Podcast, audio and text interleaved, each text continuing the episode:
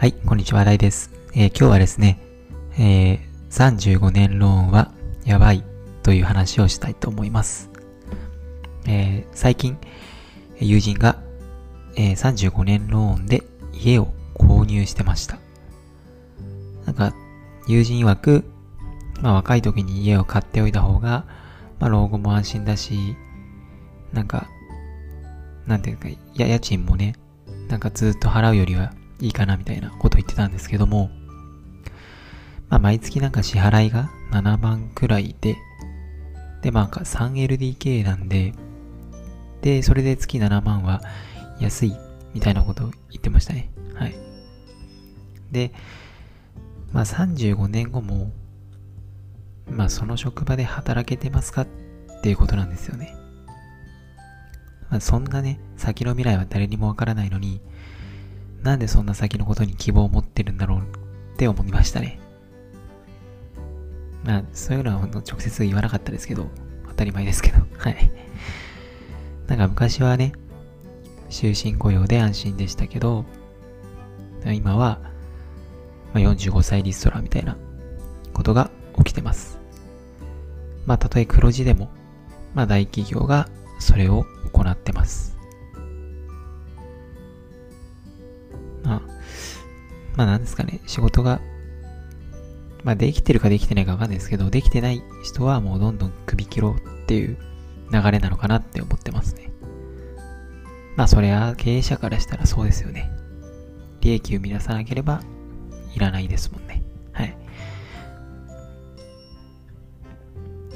で、今後も仕事は AI に奪われるなんて言われてる時代ですし、まあ単純作業とかならすぐにえーロボットに奪われて、えーしまうと思います。まあこのようにね、時代はどんどん変化しています。えーそれなのに、35年後も自分はちゃんと働け働けてると思ってしまうのかが不思議でした。まあ、その友人は特に副業もしてませんし、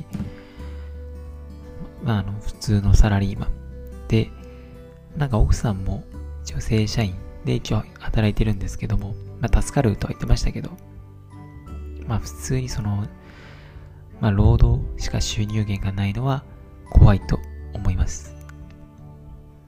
まあ家買った瞬間に価値は下がりますし、まあ転勤などがあったらただローンを払うだけになります。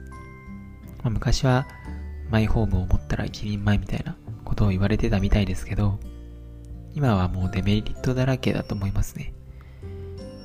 まあ、ローン地獄、まあ、転勤になったら地獄。まあ、近隣住民がやばいと地獄。あと会社が倒産、まあ、もしくは自分がクビになったらもう地獄。まあ、この4つが、まあ、デメリットかなと思います。え未来が見えない今の日本で35年ローンはリスクとしか言えません。日本の給料は増えてないし、なんか今、同一労働、同一賃金っていうのが、まあ、今年から中小企業も取り、取り入れるみたいになってますけど、まあ、実際どうかわかんないですけど、まあ、本格的にそれが始まったら、おそらく派遣の人と同じような給料になると思うので、厳しいです。なので僕はまあ、賃貸派ですね。まあ、賃貸派のメリットは、えー収入によって家賃を決められる越が容易ですね。まあ収入によって家賃を決められるのはありがたいですよね。でも僕はまあなんかタワーマンとかそういうのは興味ないので、まあ仮にですよ、月収100万とか稼げるようになっても、まあ5から8万くらいの家賃で生活しますね。まあそこまで家にすごいこだわりがあるわけじゃないんですね、僕は。で、引っ越しが、えー、容易は、友人、ああ、友人じゃ、隣人トラブルが起きたら、まあ、面倒ですけど、まあ、引っ越しはしやすいです。また、ライフスタイルに合わせて、物件を決めることもできるのがいいことだと思います。まあ、例えば結婚して、もうちょっと広い家に引っ越すかみたいな、そういう感じですね。あとはまあなんか、こういう地域に移住するか、みたいなね。そういうこともできますね。まあ、デメリットは老後も家賃を払うとか自分の好きにね、部屋をカスタマイズできないぐらいですかね。なんか、好きなポスター貼るとか、そういうのはできないぐらいですかね。はい。で、自分の老後のことは特に考えてませんね。まあ、40年くらい先のことなんで、ね、そんなことより、まあ、2、3年先のことを僕は考えるようにしてます。まあ、仮に結婚してもね、マイホームは欲しくないです。住む場所も縛られ、ローン地獄からは逃れられないからです。ただのサラリーマンだと、えー、結局労働でしか収入を得られないので、体を壊したりしたら収入がゼロになります。ずっと健康でいる保証はないです。持ち家だと逃げる選択肢がなく、まあ、賃貸だとある程度逃げることができます。まあ、友人が結婚して家を持ったことは素直に祝福しますが、まあ、ある意味すごい決断したなって思いましたね。